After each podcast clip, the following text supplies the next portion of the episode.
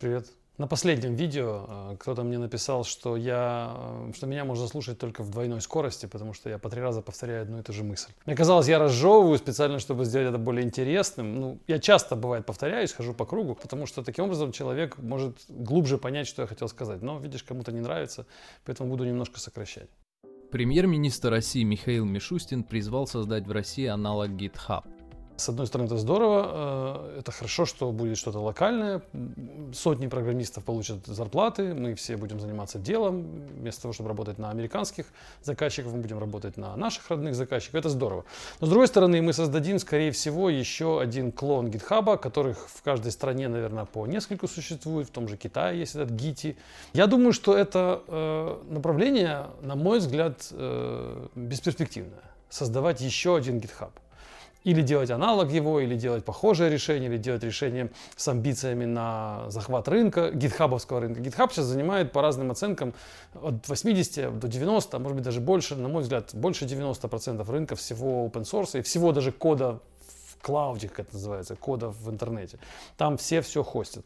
И э, победить это, создать альтернативу, это значит каким-то образом перетащить на свою платформу всех тех девелоперов, которые зарабатывали там репутацию в этом гитхабе, учились им пользоваться, находили там друзей, строили там комьюнити, создавали там организации, э, собирали там лайки, звездочки э, и так далее все это начинать с нуля, просто потому что платформа вдруг чем-то лучше, чем она может быть лучше, чем GitHub. Ну, какие-то там пару фич там будет каких-то новых, ну и то, ну GitHub их сделает через через полдня. Как, как у GitLab была, был там набор фич, которым они обгоняли GitHub, по-моему, у них еще сейчас до сих пор есть эти фичи, которые, наверное, кому-то важны, но все равно, ну, GitHub догоняет их через месяцы, через, ну, в общем, это невозможно. Я думаю, что такое соревнование, оно обречено на провал, и это мертворожденные проекты, проекты или проекты.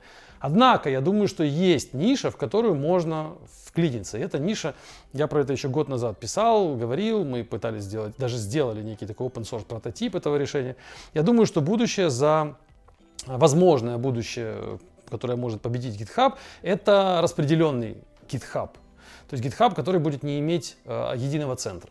Если сейчас GitHub им владеет Microsoft, Microsoft держит сервера, они контролируют, что там будет, они блокируют, как у меня знакомый недавно рассказывал, он поехал в Крым, из Крыма вышел свой аккаунт на GitHub, и ему тут же его заблокировали. То есть он просто открыл компьютер, находясь в Крыму, по IP-шнику крымскому попал в GitHub, ему тут же заблокировали аккаунт, потребовали прислать э, паспорт, потребовали прислать там что-то еще. В общем, долго его мурыжили. В итоге он разблокировал аккаунт, но ему там что-то не разрешили, э, то ли заливать что-то не разрешили, то ли скачивать не разрешили, какие-то ограничения на него наложили. Другой мой знакомый у меня есть, который в Иране находится. Ему вообще, он пару раз выходил в GitHub из, из Ирана, ему блокировали вообще все без возможности восстановления. В итоге он только через VPN ходит. Централизованный контроль сильно политизированный. Какое отношение? Ну, Сейчас мы уже не будем обсуждать вопрос этой политики, какое отношение имеет программист, находящийся в Крыму, к политике, чем он виноват. Он не является ни, ни политическим деятелем, он никак не определяет политику Крыма. Он просто путешественник, он сел в поезд из Москвы, приехал в Крым или в самолет, открыл там компьютер, и все, ему все заблокировали. То есть GitHub является сейчас инструментом, в том числе, помимо инструментов для программистов, он является политическим э, инструментом для работы с нами, как с рынком. То есть они могут делать от Microsoft, что захочет. Это во-первых. А во-вторых, они, в общем-то, контролируют э, open source из одной точки и тоже, в общем-то, надеются на то, что они не завтра не поменяют свою политику сильно и не скажут, что этот код теперь должен с каким-то каким правилам соответствовать, они уже начинают это делать, уже в прошлом году мастер бранч уже нельзя именовать, нужно его именовать теперь как э, main бранч и так далее. То есть они свою э, вот эту адженду политическую, свои, свой, свой курс, свой вектор, они транслируют на нас, на программистов. Это плохо, когда мы open source, мы должны быть децентрализованы, мы должны быть, в общем-то, демок, ну, так сказать, я бы не сказал демократическое, демократическое комьюнити должно быть, но комьюнити должно быть построено, по крайней мере, как софтверное комьюнити, open source комьюнити должно быть построено на принципах, ну, аполитизированности, вот так скажем. То есть не должно быть там, на мой взгляд, политики. Код, ну, код отдельно, а политика отдельно. Но Microsoft нам это сделать не дает, поэтому мы можем сделать, я думаю, децентрализованный GitHub. То есть у каждого будет свой сервер, Этих серверов по миру будет несколько тысяч. Они все между собой будут как-то связаны каким-то протоколом. И каждый будет хранить какую-то часть этого гитхаба. Кто-то будет хранить 1 терабайт данных, кто-то будет 10 терабайт, кто-то 10 мегабайт. И каким-то образом они будут обмениваться между собой. И я как программист могу заходить на какой-то из них, может быть на любой, может быть на те, которые мне скажут, выкладывать туда код. Я буду знать, что этот код всей этой сеткой поддерживается. Как биткоин, как блокчейн. Та же идея. Точно так же, как 10 лет назад или сколько там, 12 лет назад возникла идея протестовать против э, централизованной системы платежей в мире, которая сейчас фактически управляется из, из одной точки, из Нью-Йорка. Э, вот сделали биткоин, ну, мы уже обсуждали, мы не знаем точно, кто его сделал, но явно, что это движение в сторону, так сказать, глобализации, в сторону ухода от единого центра. То же самое должно случиться с GitHub. И я думаю, что у этого проекта вот у нас мы его думаем делать, и мы уже идем в этом направлении. У этого такого проекта есть большое будущее. А у всех этих клонов гитхабов будущего никакого нет. То есть Мишустин, он сказал интересно, правильно, деньги выделили, но, может быть, они не знают, те, кто там находится, кто выделяет деньги, может, они не понимают, может, они не слышали об этом, может быть, они просто хотят эти деньги не целевым образом использовать, я не знаю. Но то заявление, которое читаю, оно звучит как, так сказать, либо неграмотное, либо грамотно уводящее деньги в сторону от нужной цели. Apple презентовала линейку новых iPhone с самым маленьким количеством изменений за последние годы. Даже внешние устройства практически не отличаются.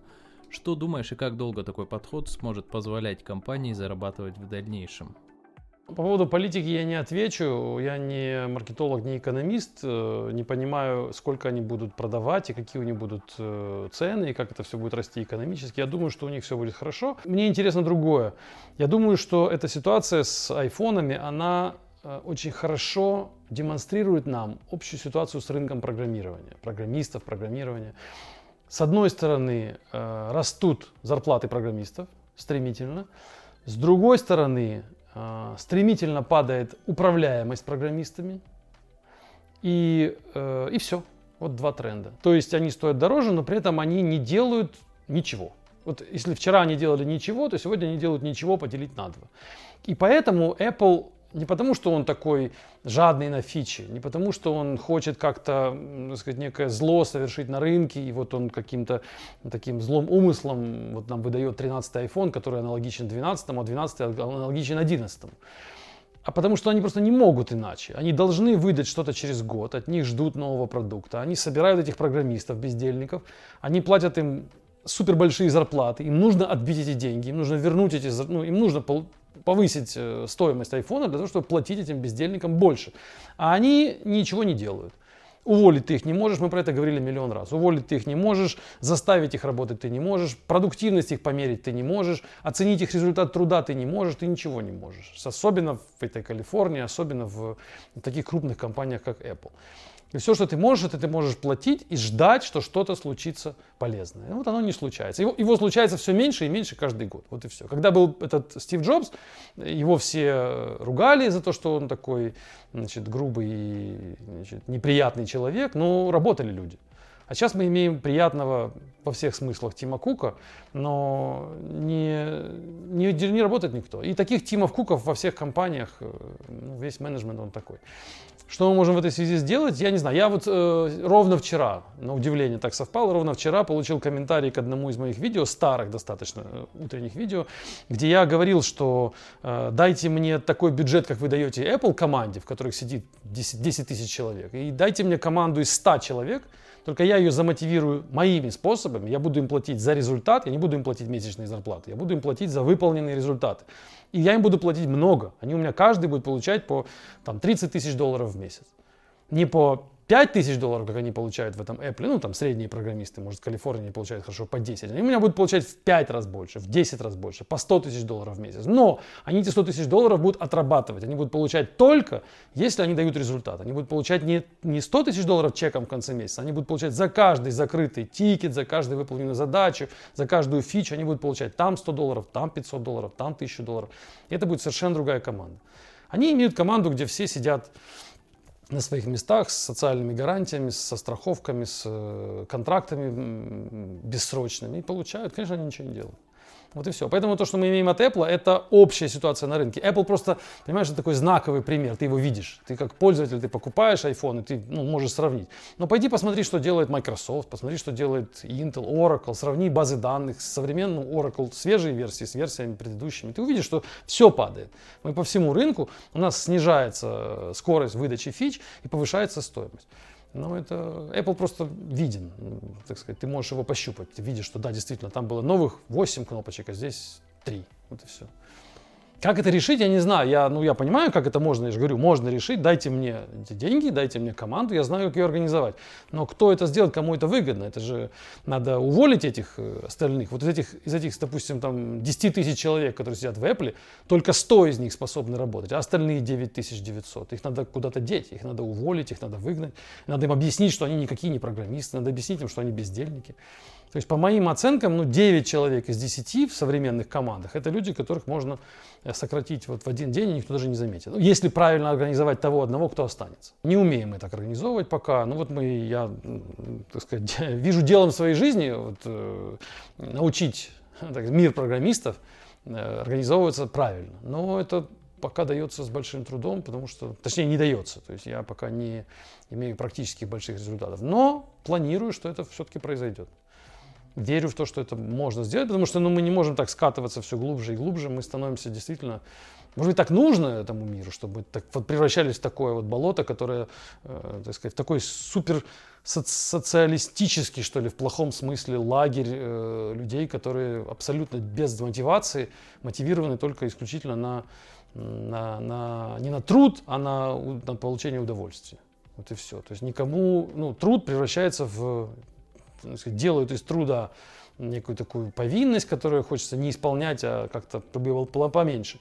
А все остальное это радость, отдых, э, получение денег и так далее. Ну, естественно, люди стараются на работе делать все меньше и меньше. И менеджмент также хочет, и более высокий менеджмент. И вся пирамида, она ориентирована на так сказать, расслабленное существование, не на радость от труда, а на существование так сказать, в кайф. Это вот современный хиппи 2.0, которых мы сейчас имеем везде. Радость от существования. Я существую, и мне хорошо, я счастливый, не надо меня давить, не надо мне устраивать стресс, не надо мне куда-то мчаться, я никакой не достигатель, я не хочу то же самое. Достигательство, это сейчас превратилось в какое-то ругательное слово. Если ты достигатель, значит, ты, что-то с тобой не так, тебе нужно к терапевту отвести, тебе нужно лечить, если ты хочешь достигать. Каждое утро ты просыпаешься и хочешь чего-то достичь, ты больной. Тебя нужно вылечить. Ты должен просыпаться и радоваться солнцу, кофе, пирожочку, плавно ехать на работу, там к 12 дня приезжать, радоваться своим людям, людям, людям, которые вокруг тебя, радоваться, так сказать, самому существованию. Что-то немножко делать, да, ну потому что так вот надо. А люди, которые просыпаются в 6 утра и достигают чего-то, то это больные люди. Видится такой, такой вектор, который в итоге нам и, и бизнес разваливает. Может быть, строит что-то, вот мой point. Может быть, мы видим, может быть, я вижу только под одним углом. Может быть, строится что-то в мире, такое вот, э, может быть, я, ну, я, знаешь, вообще больше за, теории заговора. Я думаю, что, может быть, что-то строят в таком ключе, потому что не я один это вижу. Ну, все это, вся культура современная, она вот туда, в этот вектор заворачивается. Вектор этих хиппи 2.0, этого безделия глобального, глобального такого отказа от труда. Может быть, нас заворачивают туда с какой-то целью. С какой, я не берусь судить рыба с головы гниет. Если ты сверху, если твой менеджмент наверху, тот же Джобс или кто там находился, естественно, он был там не один. Ну, естественно, он был один, кто, кто толкал сверху, безусловно.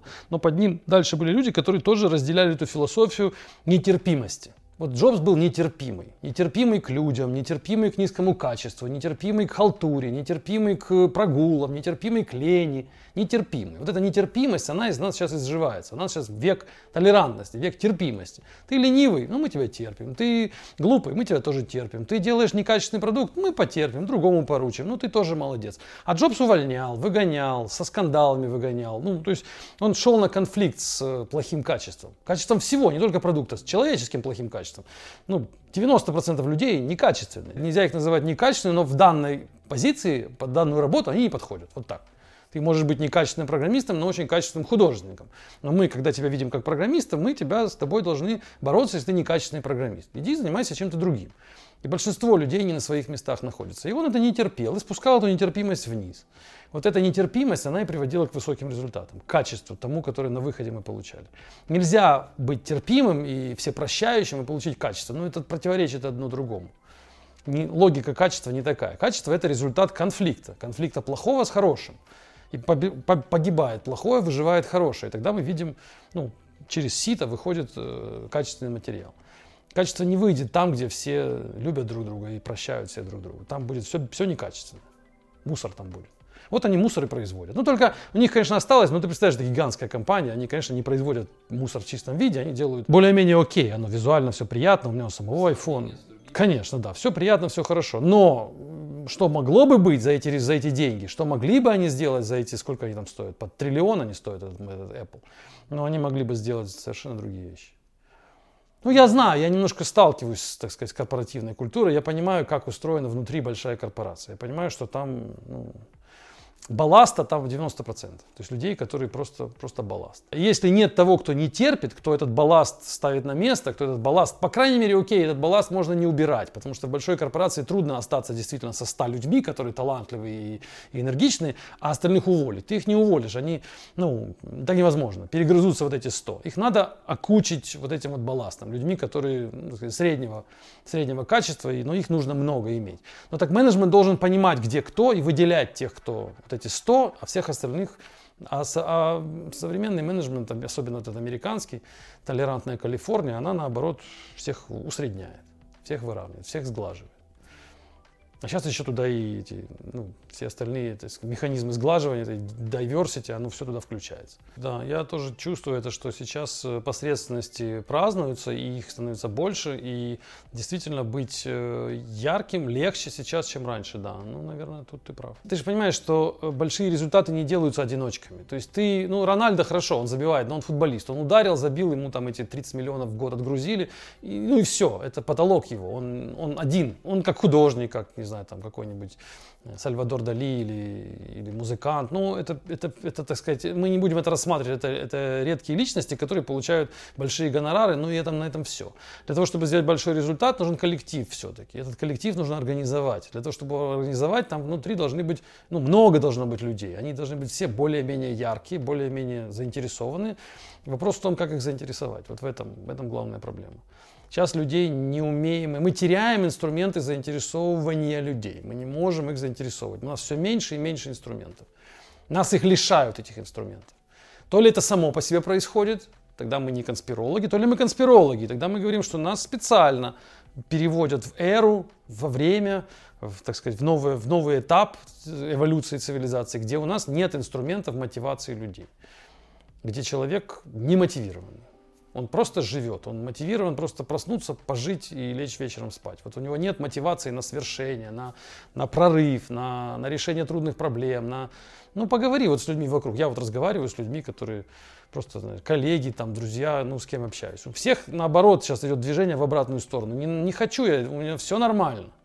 Просто надо жить, взять ипотеку и, и ровно, спокойно существовать. И все хорошо. Все у всех хорошо. Нет больше не знаю, может быть, э, война давно уже была, может быть, забыли об этом. Но сейчас вот современные поколения рождаются, это люди, которые, э, как вот в мемах я недавно видел, это люди, которые им уже по 20 лет, им ни разу не били морду. Ну, так грубо, но тем не менее, это вот современное поколение. Да, он рождается, и он дожил до 20 лет, и он ни разу ему никто не дал по лицу. Ну, может быть, это хорошо, сейчас многие скажут, наши зрители скажут, здорово, но не бьют тебя по лицу, что, хорошо, наверное. Ну, может быть, не очень, потому что ты вырастаешь в итоге беззубым ты вырастаешь в итоге человеком, который не хочет тоже кому-то дать в морду. Злодею, негодяю, халтурщику, воришке. Ну вот не хочешь ты с ними бороться. Ты тот, кто не борется, тот, кто вот живет и его значит, течением несет. Все. Роль личности в истории, она резко снижается. Мы не имеем героев, мы не, на них не делаем ставку, мы их не ждем. Мы, мы... У нас есть, конечно, герои типа Илона Маска, там, типа, но это не герои, это скорее больше, так сказать, люди поставленные, актеры на роль героев. Но именно, именно людей, которые бы делали, совершали прорыв и шли на конфликт с судьбой, их, ну, их все меньше и меньше. И об этом часто многие говорят, это не, не моя мысль, что вот это слово герой, она, так сказать, фильмы перемещается. В фильмы, в былины, в сказки, в мультфильмы. Но из реальной жизни героизм уходит. По данным исследований HeadHunter, за год спрос на программистов вырос на 72%. Слушай, я почитал статистику эту на HeadHunter, ну, о том, что э, рост идет зарплат, это факт. Но цифры там совершенно, на мой взгляд, неправдивые. Там, например, сказано в этой статистике у них, что человек, программист с опытом 6 лет и более, получает 130 тысяч рублей в Москве. Но эта цифра занижена как минимум в два раза. Я не знаю, как можно сейчас нанять программиста, у которого 6 лет опыта за 130 тысяч. Я думаю, что это просто физически невозможно. Он будет как минимум 260 тысяч хотеть. Ну вот что-то в этом духе. Это, ну я так понимаю, у них там цифры брутто, то есть до налогов. Поэтому, очевидно, они почему-то занижают в два раза. Где они берут эти цифры, я не знаю. Может быть, я ориентируюсь на крупные компании, но может быть, есть программисты, да, которые... Но сейчас, мне кажется, все больше и больше программисты тяготеют крупным компаниям. Ну, это идет такая на рынке, как бы, передел рынка между крупными игроками. Сейчас каждый программист старается так или иначе попасть в Яндекс, Сбербанк, в Тинькофф и так далее. То есть какую-то более-менее крупную организацию. И там эти крупные организации, они платят примерно одинаково все. Ну, более-менее. Но не так мало, как этот HeadHunter говорит. Это первое. А второе, ну да, зарплаты растут. Действительно, сейчас большая проблема на рынке вообще кого-либо кого-либо найти, так сказать, переманить, получить. Сейчас вот время программистов. Если у программиста сейчас есть хоть какие-то амбиции, то он, конечно, пытается перейти из компании в компанию, повысить зарплату. Ну, как мы знаем, повышение зарплаты обычно происходит при переходе. То есть трудно внутри одной компании поднять зарплату, легче просто перейти в соседнюю и там сразу в полтора раза поднять цифру.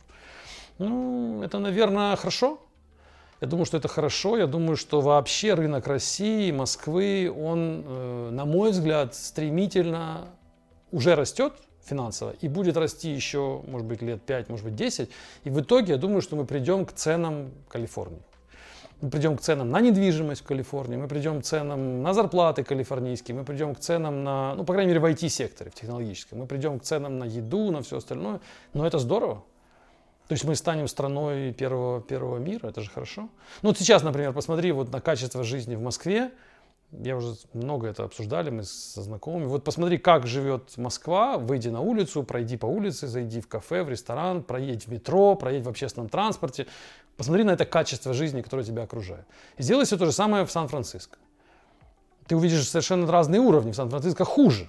Сан-Франциско будет хуже дороги, будут хуже общественный транспорт, будет хуже рестораны, будет больше преступности на улице, будет все хуже. Все социальные службы будут хуже. Зайди и сделай то же самое в Лондоне. Все будет опять хуже. То есть ты во всех крупных городах мира увидишь качество жизни хуже, чем в Москве. А почему тогда в Москве квартира стоит в 10 раз дешевле, чем в Сан-Франциско? В Сан-Франциско квартира, 100-метровая квартира будет стоить тебе в центре Сан-Франциско, в хорошем районе будет стоить тебе, ну не знаю, там 4 миллиона долларов. Здесь она в Москве будет тебе стоить знаю, 500 тысяч долларов. Ну, в 10 раз она будет стоить тебе меньше. Почему так? Почему в 10 раз дешевле? Я думаю, что в ближайшие, если кто-то сейчас думает покупать квартиру, сейчас надо это делать, и через 10 лет ваша квартира будет в 10 раз дороже. Вот я прям уверен в этом, убежден. Если не случится каких-то ну, серьезных катаклизмов, и Россию не завернут обратно в, по пути, по которому она шла там, в 90-е годы, когда нас наоборот заворачивают. Сейчас мы идем вверх. И поэтому, естественно, зарплаты тоже поднимаются. Поэтому я думаю, это не связано с, как пишут там в этом HeadHunter, что это приход сюда каких-то иностранных компаний, там что-то еще, придумывают какие-то. Это просто, они просто не хотят это признавать, этот, этот HeadHunter. Это тоже либеральный там крыло, я так понимаю. Ну, Хабр, HeadHunter, это все люди, которые ну, тяготеют больше к оппозиции. Они не хотят это признавать, что просто Россия встает на ноги, Россия развивается, Россия становится страной первого мира. И поэтому растут зарплаты. А не потому, что они там себе придумали, что пришел какой-то игрок на рынок, там удаленная работа, там 150 разных при, причин они придумывают. Я думаю, что дело не в этом. Просто, просто мы растем. Все. Ну, работаем и растем. Ну, вот так. Да. Уменьшается там количество проблем, увеличивается число трудящихся, которые трудятся. Ну, то есть идет страна по, по пути развития. Все. Хватает сейчас в целом а, кадров на рынок у нас? Не хватает. Я вот ищу, дайте мне пять программистов, я завтра найму их. Ну, хороших. Писать тебе. Писать мне надо, да, вот прям внизу под видео можно, в Телеграм мне можно писать. Вот пять человек я готов завтра взять на работу. Java, Go, Ruby, C++, вот эти языки, прям welcome. И хорошие зарплаты готовы предложить. Но нету их. То есть действительно спрос, да, большой. Нет этих людей, они не, не так просто их, они везде более-менее устроены. Сейчас программист это как, как бандит в 90-е. Он супер оплачиваемый, супер редкий человек, ну так сказать, супер, супер хорош, хорошо живет. Это, я часто это сравниваю. Как вот раньше девчонки хотели замуж за бандитов в 90-е, так сейчас они хотят за айтишника, потому что айтишники получают, ну, просто очень хорошие деньги, у них там бонусы, компенсации, какие-то призы, страховки, все у них хорошо. И они ничего при этом не делают. Вернемся к теме, которой мы начали. Они при этом все больше и больше бездельники, бездельники. Ну, это мировая проблема. Она у нас такая же у нас, как и в Калифорнии. Марк Цукерберг представил умные очки, которые Facebook разработала совместно с Ray-Ban. Они позволяют записывать видео из глаз. Там не совсем так. Я посмотрел видео, там э, ты надеваешь очки, ты ходишь, потом щелк-щелк, он в очки сохраняет, в очках память, потом ты эти очки подключаешь к мобилке, скачиваешь оттуда эти фотки, там что-то 500 фотографий помещается в очках. Ты скачиваешь эти 500, 500 фотографий и дальше уже там идешь в свои истории и так далее. То есть это просто девайс, который умеет щелкать. Тут опять инновация мирового уровня, они вкрутили камеру в э, рамку от очков Ray-Ban сделали из этого видео, на которое этот э, Марк Зукерберг по бумажке читает заученный текст. Ну, позор, на мой взгляд, уровня Facebook. Ну, я не вижу здесь какой-то инновации, где там какой-то искусственный интеллект, он что-то распознает, он что-то, ну, ну, просто вкрутили камеру маленькую, которая вот она сейчас в каждом телефоне, они ее вставили в очки Ray-Ban и сделали из этого Ray-Ban Stories, посадили там этого клоуна из Ray-Ban и клоуна из Facebook, и вот они между собой поговорили по бумажке оба, им написали текст, они там поворачиваются как актеры в камеру, ну, это не позор, вот CEO компании, он как актер выступает в камеру, начитывает текст. Ну, это, может, мое предвзятое отношение к этому к тексту в камере. Но тем не менее, тут какая здесь инновация? В чем тут изобретение? Большое уж такое. Мы вкрутили флешку в, этот, в рамку от очков. Google Glass хотя бы они пытались, чтобы тебе на экран показывалось что-то. Ты надевал очки, у тебя на правом или на каком-то там, по-моему, на одном из них э, изображение. Ты смотришь вперед, да, тебе здесь вправо рисуется там экран, что-то поиск, потом они это все свернули, потому что люди ну, не хотят это носить, им неудобно, их тошнит этими, ну, путаются. Ну, в общем, не, не получается так. Вот. А эти просто Ну, это неинтересная новость, давай дальше. Это мусор от Facebook. Ну, зайди на Alibaba и посмотри wearable cameras, и ты найдешь там камеры в очках. Что это прям Facebook первый придумал? Что нету сейчас э, очков с камерой, это прям инновация, которую Марк Зукерберг проснулся, ему как таблица Менделеева пришла это в голову. Да такие очки продавались по, красным, по улицам красных фонарей, в Амстердаме ходили в таких очках 10 лет назад.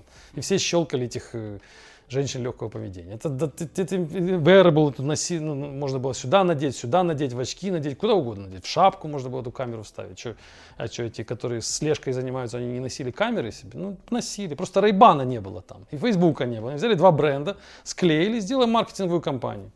И посадили двух, повторюсь, клоунов перед камерой. Посмотрите это видео, там все, все видно. Стыд и срам. Made by Facebook. Linux исполнилось 30 лет. Расскажи про свой опыт использования и отношение к платформе. Это круто, что 30 лет. Круто. Linux, безусловно, все используют. Я тоже использую. Я сегодня прочитал статистику, что он стоит судя по статистике, на 100% серверов. Я не знаю, правда или нет, потому что существуют еще другие операционные системы. Тот же FreeBSD, например, и какой-нибудь там Santa Cruz, который-то, наверное, уже погиб давно. Но, тем не менее, они существуют. То есть 100%, наверное, говорить нельзя, там есть какой-то все-таки процент. Но я думаю, что э, Linux это крутая, э, ну, это крутая операционная система, но я думаю, что инновация Linux не в операционной системе все-таки, которую он сделал, потому что это, в общем-то, Unix. Это то, что было до него много-много лет назад, и все это работало, и был тот же BSD Linux, Unix, и тот же был э, это Santa Cruz операционная, операционная система. Они все были до, до, до Linux. Linux просто взял идею, сделал Me бизнес. Он тоже повторил, он сделал тоже Unix. И поставил туда свое, свои буквы L там в начале, и получился Linux. Другое дело, что он сделал это так легко, таким легким подходом, и сделал open source, и сделал открытым, и стал привлекать людей, которые стали в него контрибьютить. В этом его, конечно, заслуга. В, в открытости кода и в способности построить комьюнити. Он же активный очень, как я это понимаю, во многом благодаря его персональной активности. Он же до сих пор активный, не то, что до сих пор, он все эти 30 лет он кодит. Он кодит каждый день. Посмотри его, его активность на, в этом ядре. Он же все собирает merge квесты, все, весь код, который присылают в ядро Linux, они проходят через, через этого Linux. То есть он прям, ну, у меня вызывает огромное уважение, этот человек. Ему уже лет э, за полтинник точно. И он вот это все твои все 30 лет, он работает с этим единственным, ну, единственным у него еще гид есть, тоже суперпродукт, который он сделал два суперпродукта за свою жизнь. Это, мне кажется, программист номер один во всем мире, на него надо ну, это прям звезда в моем, в моем понимании. Я его очень уважаю. надо понимать, что он не, не изобрел Unix. Надо понимать, он все это взял, это все было готово. Это POSIX стандарт, э, как оно должно быть все организовано, идея файловой системы, все это было скопировано. Ну, просто воплощено по-другому и, так сказать, более, ну, более, более легко и открыто. Хотя BSD был тоже открытый. Вернее, BSD был закрыт, FreeBSD был, был открыт. Ну, вот так.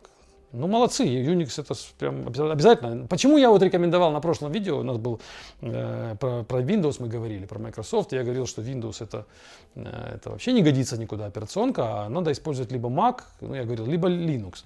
И куча комментариев было в YouTube, и там писали, что я, мол, не прав, нельзя так говорить, Windows это наше все. Но я по-прежнему считаю, что Windows это ну, на нем невозможно работать. Я не знаю, как эти программисты с Windows уживаются. Ты нажал кнопку, он думает 2 секунды на нажатие кнопки. Ты открыл файл, он, он думает 2 секунды. Ты нажимаешь удалить файл, он, ну, в общем, это не, не, невозможно с этим, с этим справиться. И так было всегда. И поэтому я перешел, я же с Windows работал много-много лет. Я, наверное, первые 15 лет своей трудовой деятельности провел с виндами. А потом я перешел на Mac. Почему на Mac? Потому что в Mac внутри, э, тогда, в тот момент, там было FreeBSD. Сейчас я не знаю, что там, но там все ядро у Mac, оно же FreeBSD-шное. То есть там Unix внутри.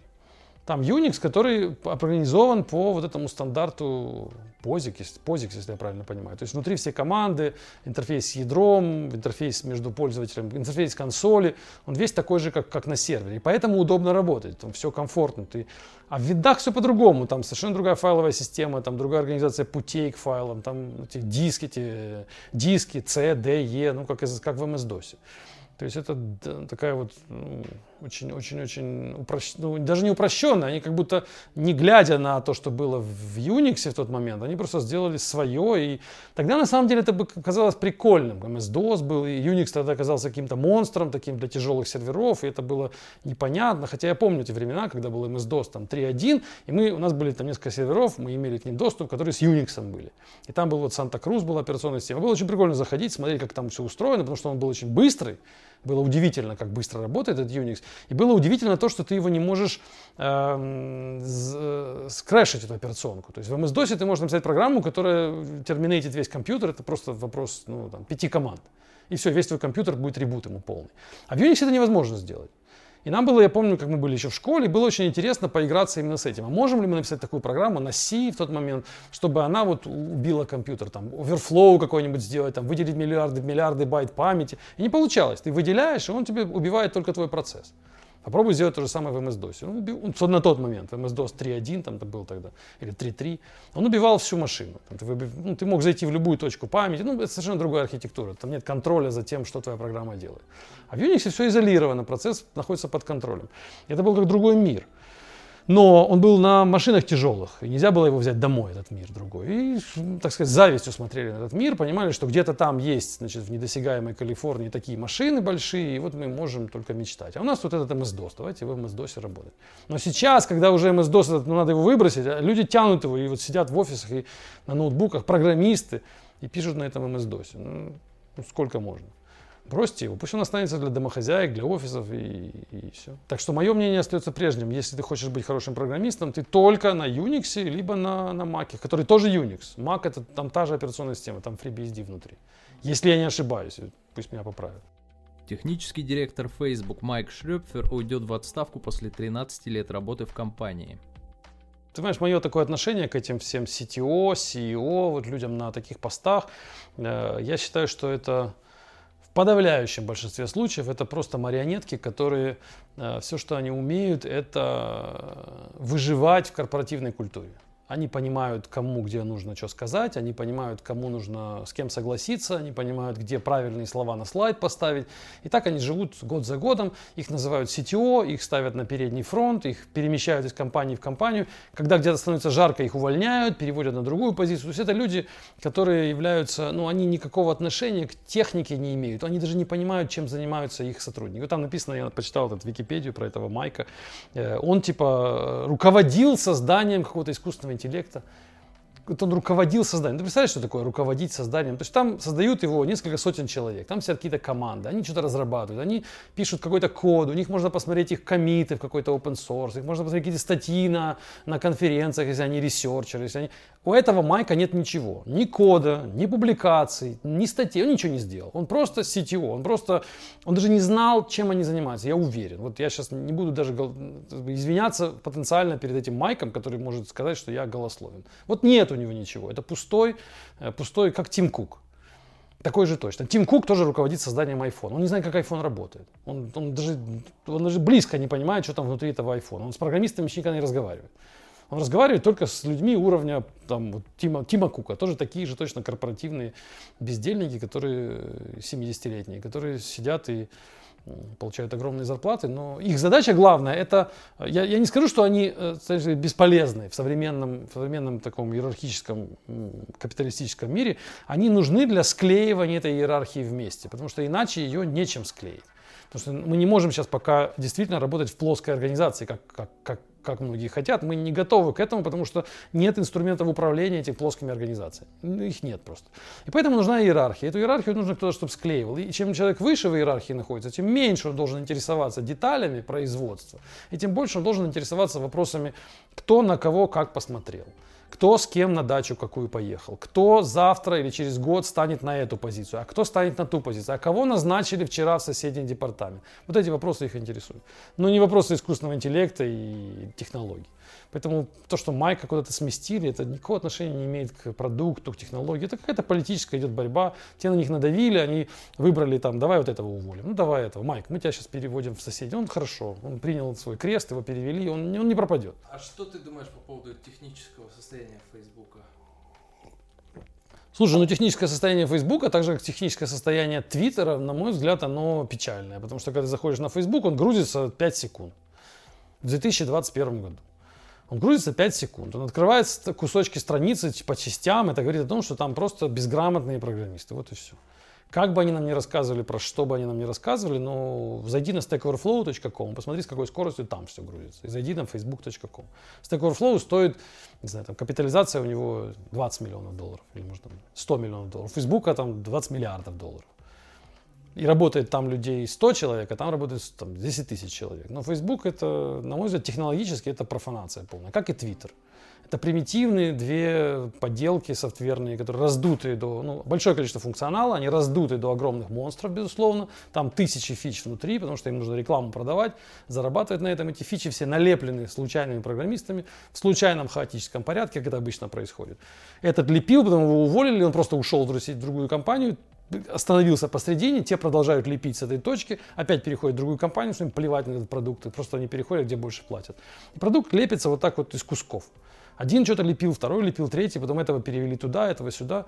В итоге у тебя получается такая монстр такой, Франкенштерн, Франкенштейн, который вот выглядит как э, такой месс, ну это не продукт.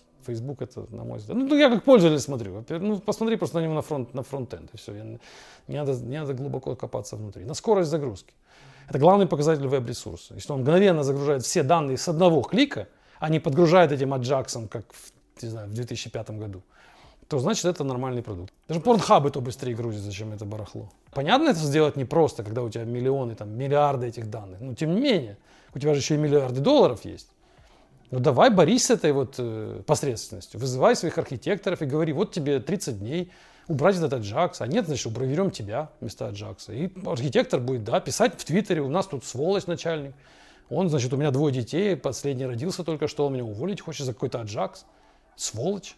Все будут лайкать этот твит, будут писать ему там кучу поддерживающих комментариев, а начальник будет все равно его увольнять, мы будем все ненавидеть начальника. Но Facebook станет лучше. Но этого не происходит, он боится, этот начальник, такое сказать, потому что он не хочет выглядеть плохим, он понимает, что действительно у него там трое детей, один только недавно родился, какой там Аджакс. Главное, чтобы он счастлив был, вот это важнее для нас. Счастье людей, детей, вот, значит, будущее планеты, зеленое, спасение климата. А Аджакс, ну что вы пристали? Так же тоже грузится, ну грузится. Ходят же люди, ходят, рекламу покупают, покупают, рекламируют там все, что хочешь, все, все хорошо. Злости не хватает у людей, понимаешь? Вот чего-то такого. Не хватает злости по отношению к вот этому вот, этой посредственности, которая нас окружает. И Facebook это флагман, на мой взгляд, флагман посредственности. Я им вообще не пользуюсь, я перестал, наверное, год уже это не захожу, вообще. Я перестал, я пользуюсь Твиттером, вот для, для более-менее, и то я отписался от э, чего только мог, остались у меня там да, пол, полсотни человек, которых я читаю. Ну, Твиттер еще как-то, он на мобиле, хотя он тоже на мобиле притормаживает, он везде притормаживает, он мог бы быть значительно лучше. Телеграм прекрасный продукт. Сейчас, мне кажется, в Телеграме все, все быстро, все, все красиво, и там рекламируют, там и канал там у меня свой. Телеграм. Ну, как долго это будет продолжаться? Ну, вот в Телеграме, видимо, там какие-то есть люди, которым не все равно, как у них продукт работает. Вот они мучают своих программистов, и те в итоге делают хорошо. Инстаграм тоже тормозит, ТикТок быстро. Ну, это сейчас мы не будем сейчас обзор продуктов делать, но надо понимать, что большие компании, они страдают от вот этого вот э, отсутствия лидерства технологического, отсутствия э, сказать, силы и власти у техников. Власть обычно в больших компаниях принадлежит э, бюрократам. А бюрократам не нужно что-то менять, им не нужно что-то улучшать. Им нужно, чтобы сохранилось... Ну, они борются, конечно, за что-то, но у них своя игра. Они борются за свою позицию, за бюджеты, за свою власть, за, за близость к начальнику. Но им совершенно не нужно вступать в борьбу с технологиями, в борьбу с Аджаксом каким-то. Но это борьба, которая приведет только к поражению и потере ресурсов. Им лучше повоевать за свое место в новом сформированном недавно департаменте. Вот это интересно. Если для этого нужно там сказать слово Аджакс, ну мы позовем кого-то техника и спросим там, что там у нас с Аджаксом. Он там тебе в слайд там вставит слова, и ты побежишь к начальнику и скажешь, у нас вот тут Аджакс, мы его убираем через три месяца. Вот решили убрать. И начальник скажет, молодец. Ты решил убрать, а сосед не решил убрать. Мы тебя вот сделаем начальником. Все. И забыли про этот Аджакс. То есть бюрократические война, бюрократические процессы, они ортогональны, как сейчас говорят, технологическим процессом. То есть они ну, вот не пересекаются, сказать, не пересекаются, они перпендикулярны. То есть у нас одна э, плоскость ведения огня, а у вас совершенно другая. Вы тут за свой скорость загрузки страницы боретесь, а мы боремся за то, чтобы э, открыть новый исследовательский центр, и в нем было новые 2000 человек. И я там был начальником, а ты мне про свою скорость загрузки рассказываешь. Да я хочу просто начальником быть в новом исследовательском центре. И вот моя цель на следующие два года. У меня нет цели быстрее загрузить страницу. Ну, нет, нам непонятна эта цель, ну, если я бюрократ. И тут приходит техник и говорит, нам вот скорость нужна. Ну, мы не поймем друг друга. И таких бюрократов много в больших корпорациях. Их там супер много, они там в основном все у менеджмента, у руля, они контролируют. Чем мне вот нравится Huawei, я тебе скажу, я тут не собираюсь рекламировать в наших роликах, но тем не менее, я скажу, что в Huawei вот политика компании такая, что э, прям политика сверху спускаемая, в которой говорится, что техники это люди вот первого сорта. Хотя это трудно очень этого добиться, потому что бюрократы все равно лезут наверх, ну это понимаешь, да, у них, так сказать, времени свободного много, у них нечем заняться им, и, конечно, они занимаются борьбой друг с другом, вот этим вот занятием позиций, а техники он сидит неделями и пытается решить какую-то алгоритмическую задачу, он голову не поднимает, ему бороться с соседом неинтересно. И, конечно, мы проигрываем, они проигрывают. А сверху спускается философия такая, что вот техник это человек, которому вы должны подчиняться. То есть если техник сказал, там, вот вы не правы, то в любом споре техника и бюрократа будут смотреть на, техни- на техника. Такая философия компании. Она мне очень нравится. То есть ты всегда можешь апеллировать, сказать, что слушайте, ну мне мешает этот вот начальник, вот он типа надоел со своими там это, а я вот считаю правильно так. И, и на тебя, тебя слушают. И ты можешь всегда иметь аргумент, что, ребят, наша философия, наша политика, все-таки я здесь прав, потому что я вот программист. Вот я кодил, я сделал продукт, уберите этих начальников, они мешают все эти вот шумом своим. Вот слушайте меня. И начинают слушать, действительно. Это что мне нравится, вот одна из таких э, важных черт э, компании. Это спускается вот сам, с самого верху, босс наш всегда это говорит что вот знаете, что бюрократы это все люди второго сорта. Мы их меняем, ротируем, там, убираем с позиции. Он сегодня у тебя начальник один, через два года у тебя будет другой. То есть не обращай особо на них внимания. Они там, конечно, есть вокруг тебя, они тебе помогают, склеивают тебя. Но главное ты. Главное твоя технологическая сущность. Ну, вот это не во всех это компаниях я так понимаю, присутствует. Я вот разговаривал, вот у меня было интервью недавно с э, Джеффом Атвудом, который фаундер этого Stack Overflow. Вот на моем канале буквально месяца два назад я с ним интервью проводил. И он говорил, что у него, э, он так и сказал, что у них была скорость как фича. То есть вот у тебя есть продукт, у тебя есть фича, там пользователь может сделать аккаунт, пользователь может э, написать вопрос, пользователь может дать ответ, там удалить аккаунт. И пятая фича это пользователь быстро пользуется своим сайтом. То есть они прямо требуют дизайна этой фичи. Выставляются требования программистам. Ему говорят, у тебя эти четыре фичи реализованы, а пятая, скорость, не реализована. То есть нам недостаточно, чтобы просто как-то сайт показывается, как Facebook. Нам нужно, чтобы он показывался супер быстро. Давайте делайте супер быстро. Фокусируйтесь на этом. Это фича наша. И тогда мы это можем продавать и показывать вот наше это, наше это преимущество. Фич, э, наше преимущество это скорость, как одна из фич нашего продукта. Но это редкие такие сайты. Может потому что CTO этого продукта, Stack Overflow, он же программер, он же создает, тот Джефф. Он же, они же писали этот код сами. Джефф и этот э, Джоэл Спольский. Вот они же вместе делали этот продукт изначально на, на C-Sharp. Когда они, они два программиста. Не вот эти два, не, не вот такие клоуны, как этот Майка, а два программиста. А какой этот Цукерберг программист? Ну, мы знаем, какой он программист. С PHP он стартовал, он студентом был. Вот он на PHP там что-то склеил. А эти сами фаундеры, сами CTO, вот они пишут, люди, которые пишут код. Вот мы получили хороший продукт. Другое дело, что он не получил э, э, капитализацию в миллиард долларов. Это другая история. То есть вот как получить капитализацию, это идите к Цукербергу, у него спрашивайте, он вам свои Цукерберг истории расскажет, как это сделать. А Джефф Атвуд вам расскажет, как сделать быстро. Выбирайте, что вам ближе. Быть куклой у миллиардеров, как Цукерберг, либо быть Джеффом Атвудом. Из программиста стать бюрократом, это, мне кажется... Руководящую должность. Руководящую должность. Ну, ты, для того, чтобы ты руководил, не команда из пяти программистов, это ты без проблем станешь. Хороший программист станет тим-лидером и будет руководить командой из пяти человек. Но если мы говорим о росте дальнейшем, переход в управлять 100 человек, управлять потом 500 человек, потом управлять э, целым центром исследовательским разработки, ну, там, тысячи, тысячами людей, я думаю, что это нужна полная переквалификация.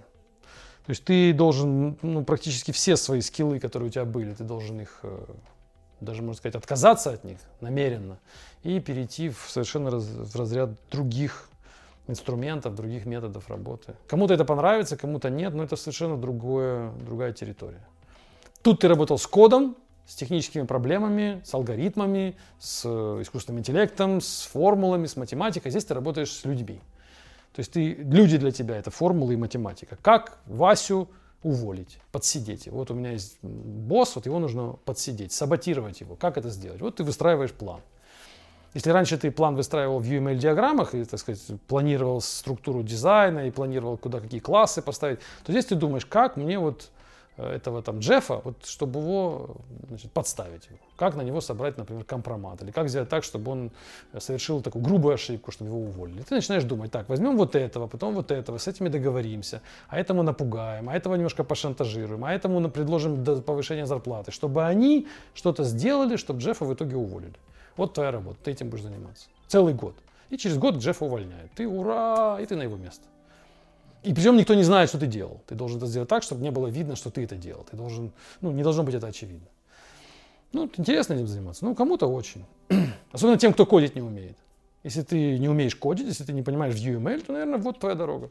Если ты умеешь UML и понимаешь, что, наверное, менять это на это, ну, наверное, неправильно. Особенно, наверное, лучше все-таки пойти в компанию, где ценят вот людей тех, которые техники, и платят им хорошие деньги. Опять же приведу пример Huawei. У нас э, больше фокус идет э, на поощрение, на мотивацию вот этих людей.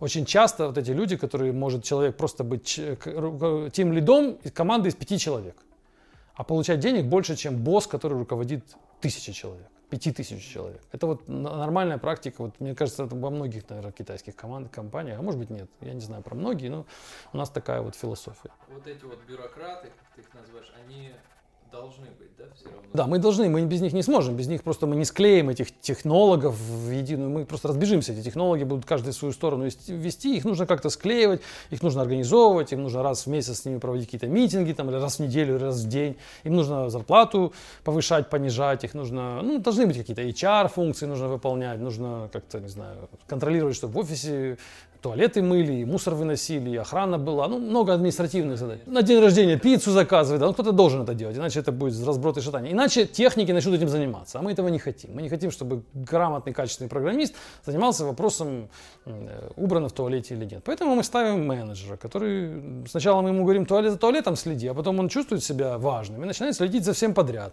А потом он еще приходит технику и говорит, а ну-ка расскажи мне, что ты там с твоей технологией делаешь? Не понимая ничего, кроме как в туалетах, он спрашивает у техника, а ну-ка расскажи мне, как там у тебя, значит, алгоритм работает. И ты ему рассказываешь и понимаешь, видишь в его глазах, что он только в туалетах понимает. Но он уже босс, он хочет знать про все, он имеет право, рассказывай мне. У многих такое, все, кто нас слушает, я уверен, у многих ощущение, что, слушай, вернись вон к туалетам и делай там, и сделай нам просто комфортную жизнь, пиццы нам закажи, умой, вынеси ведра, организуй нам этих HR, все сделай, только не лезь в наши технологии они начинают часто лезть и из бюрократа превращаются в такого мешающего делу бюрократа. И вот это, для этого часто их э, в правильных компаниях их ротируют бюрократов. Вот ты можешь быть менеджером только два года на этой позиции. Потом мы тебя уберем, поставим в другое место, к новым туалетам. И пока ты там освоишься, пока ты там, значит, воспрянешь, так сказать, наберешь силу, мы тебя туда опять уберем. Ты понимаешь, если тебя держать здесь 10 лет, ты тут всем устроишь вырванные годы. Ты диктатуру устроишь, потому что все должны будут тебя слушать. А мы тебя каждые несколько лет будем тебя в разные точки компании гонять. Таким образом ты будешь исключительно заниматься административными функциями. Там, там, там, там. Но не влезать, не мешать людям делать технику. Линус Торвальдс раскритиковал процедуру слияния на GitHub. Да, там производители какого-то железа прислали ему, он просил от них, чтобы они ему прислали код для в ядро вставить, для того, чтобы это ядро, новая версия, поддерживала их эту операционную, их файловую систему. Они, в общем, что-то там, он их упрашивал, упрашивал, я так понял. И потом они ему прислали, но прислали в таком формате через GitHub, в котором, я так понял, что они просто зашли, нажали там кнопку «залить туда чего-то», залили какое-то там свое барахло, ну там тоже какие-то сидели корпоративные люди, вот в какой-то корпорации, то есть явно не open source люди, которые не умеют пользоваться GitHub, влили ему туда какой-то мусор, он его принял, видимо, потому что спешил или, ну, выхода не было, потому что ты их не заставишь по-другому сделать. Он его принял, а потом стал жаловаться на GitHub. А, виноват GitHub, который разрешает pull request. Потому что Linux же он весь разрабатывается через e-mail. Там ты не можешь через pull request прислать, ну, в стандартном варианте, там не через pull request у них, а через e-mail. И это такая технология, которая уже 30 лет, вот как сколько этому ну, Linux. Ну, я понимаю, почему они не меняют ее, потому что так исторически сложилось. У них там все старые дяди этот Linux разрабатывают, которым всем там уже под 60, я так понимаю, ну, многим, кто начинал его сначала, вот и они не меняют это. Но здесь не GitHub виноват, а просто без, ну, так сказать, неграмотные не, не эти пользователи GitHub. Если ты, конечно, им пользуешься неграмотно, но ты получаешь, что ты получаешь. Ты неправильно оформляешь этот pull request, у тебя получается, ну, я не согласен здесь с Linux, что виноват GitHub и вообще pull request. Да, ваши имейлы хуже, чем pull request. Ну, pull request классная штука. Но на самом деле pull request это та фича единственная, благодаря которой GitHub поднялся. Чем GitHub, собственно, стал интересен. Потому что, ну, я помню, как он появлялся, первые его, первые его шаги. Он был интересен исключительно одной фичей, pull request ами, форками и pull request ами. Это его инновация. Это благодаря этому он обогнал этот SourceForge или кто-то SourceForge, кто был до GitHub. Там не было, э, этих, не было этой фичи pull request. Там было просто патчи. Ты должен был брать код репозитория, делать изменения и присылать им патч-файл.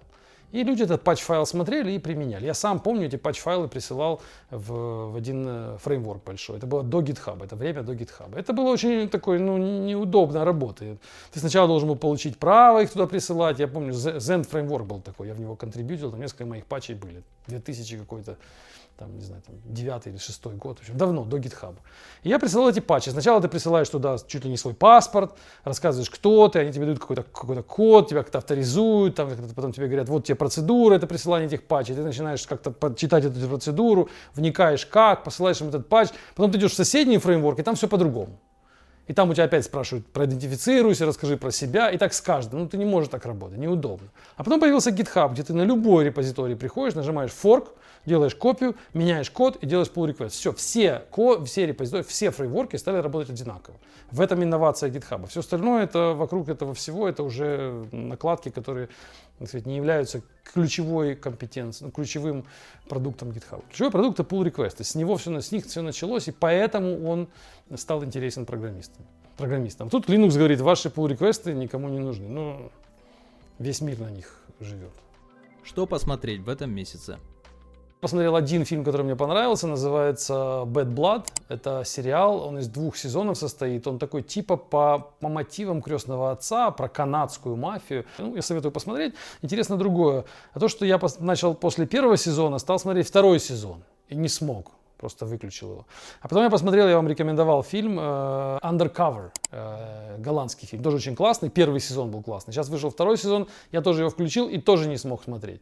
То есть первый сезон, как я понял, фирма Netflix делает интересно, видимо, такую они сейчас стратегию выбрали. Они делают первый сезон качественно, интересно, а второй сезон это начинается чистая воды пропаганда. Вот, например, второй сезон на Undercover про украинские какие-то боеголовки, которые на территории Украины должны полететь, кого-то там, в общем, полный трэш, который никакого, ну, какой-то явно политический заказ, пропаганда вот этой э, украинской повестки. Это в Undercover. В Bad Blood там началась история про какую-то Сирию или какую-то, в общем, что-то сирийская повестка. То же самое. Сначала делают интересный контент первый сезон, мы на него подсаживаемся, потом начинаем смотреть второй сезон, и там нас уже кормят политикой, кормят пропагандой.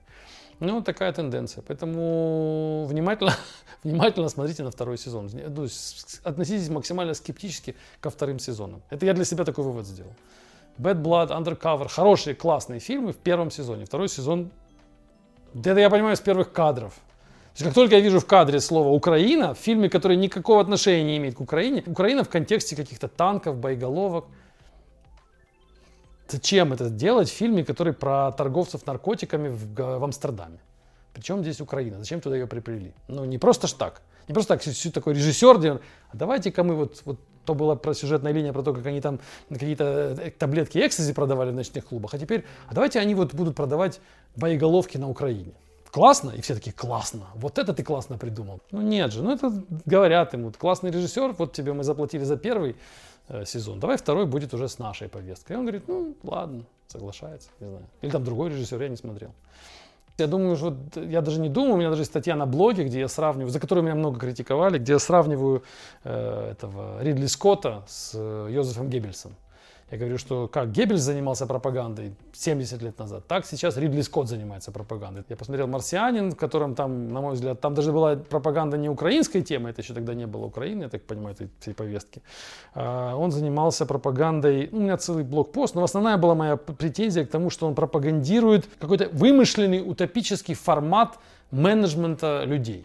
То есть он рассказывает о том, как людьми управляют, якобы в корпорациях, в космическом агентстве, так как оно на самом деле не есть. То есть он показывает какую-то другую картинку, которая, ну, как весь Netflix. Он показывает тебе, открой нетфликсовский фильм, и там у тебя будет всегда, э, не знаю, там будет э, темнокожий программист, там будет, э, которых не существует в Калифорнии, ну, по моему, по моему опыту, их супер мало. Но в каждом фильме у тебя будет главный ученый, он будет темнокожий нетфликсовских этих кино. «Марсианин», у них там главный архитектор этого полета, тоже, по-моему, темнокожий. Ну, вот эта, вот эта повестка, она навязывается нам, ну, этим Ридли Скоттом и всей этой компанией из Голливуда. Это фактически то, что делали, то, что делал Геббельс, только Геббельс свою линию гнул, сейчас эти гнут свою линию. Никто, никто не лучше, один не лучше другого. Эти нам рассказывали про превосходство одной расы над другой, эти рассказывают нам в обратную сторону, но точно так же, теми же методами. И это плохо, и это плохо. Они раскрашивают, да, в эти цвета радуги, рассказывают персонажей, рассказывают, э, меняют исторический контекст, делают, что хотят с нами. Но для того, чтобы это делать качественно, они сначала вклеивают нам хороший контент, хорошую кинематографию. Конечно, всегда была пропаганда. И у нас с нашей стороны тоже была пропаганда. Ну, посмотри советские фильмы 60-х, 70-х годов. Там тоже куча пропаганды против Запада. Показывался тоже Запад. Посмотри э, этого ошибка резидента и там целая все их серии. Была пропаганда, ты прав, она всегда была, но то, что сейчас мы видим, оно мне, я вижу, что она э, становится все изысканней, все из, из, изворотливее, все хитрее эта пропаганда. Вот как я привел пример с этими двух, двухэтапными, двухэтапным заходом. Было ли такое раньше, я не знаю, не могу сказать, чтобы тебе показывали фильм, где все хорошо, а потом вдруг появлялся какой-то русский, который, значит, негодяй. Там обычно сразу русский, сразу русский негодяй, все, все как-то сразу в лоб подавалось. И, и вот, как говорю, посмотри фильмы этого Геббельса там про евреев, там прям сразу в первом кадре все говорится. Евреи плохие, а мы хорошие, и поехали. То есть не надо, тебе ничего не, не сказать, с тобой не хитрят, тебе прямо в лоб все сообщают. А, а здесь не так. А здесь все делают тоньше. Все, спасибо, до следующих встреч.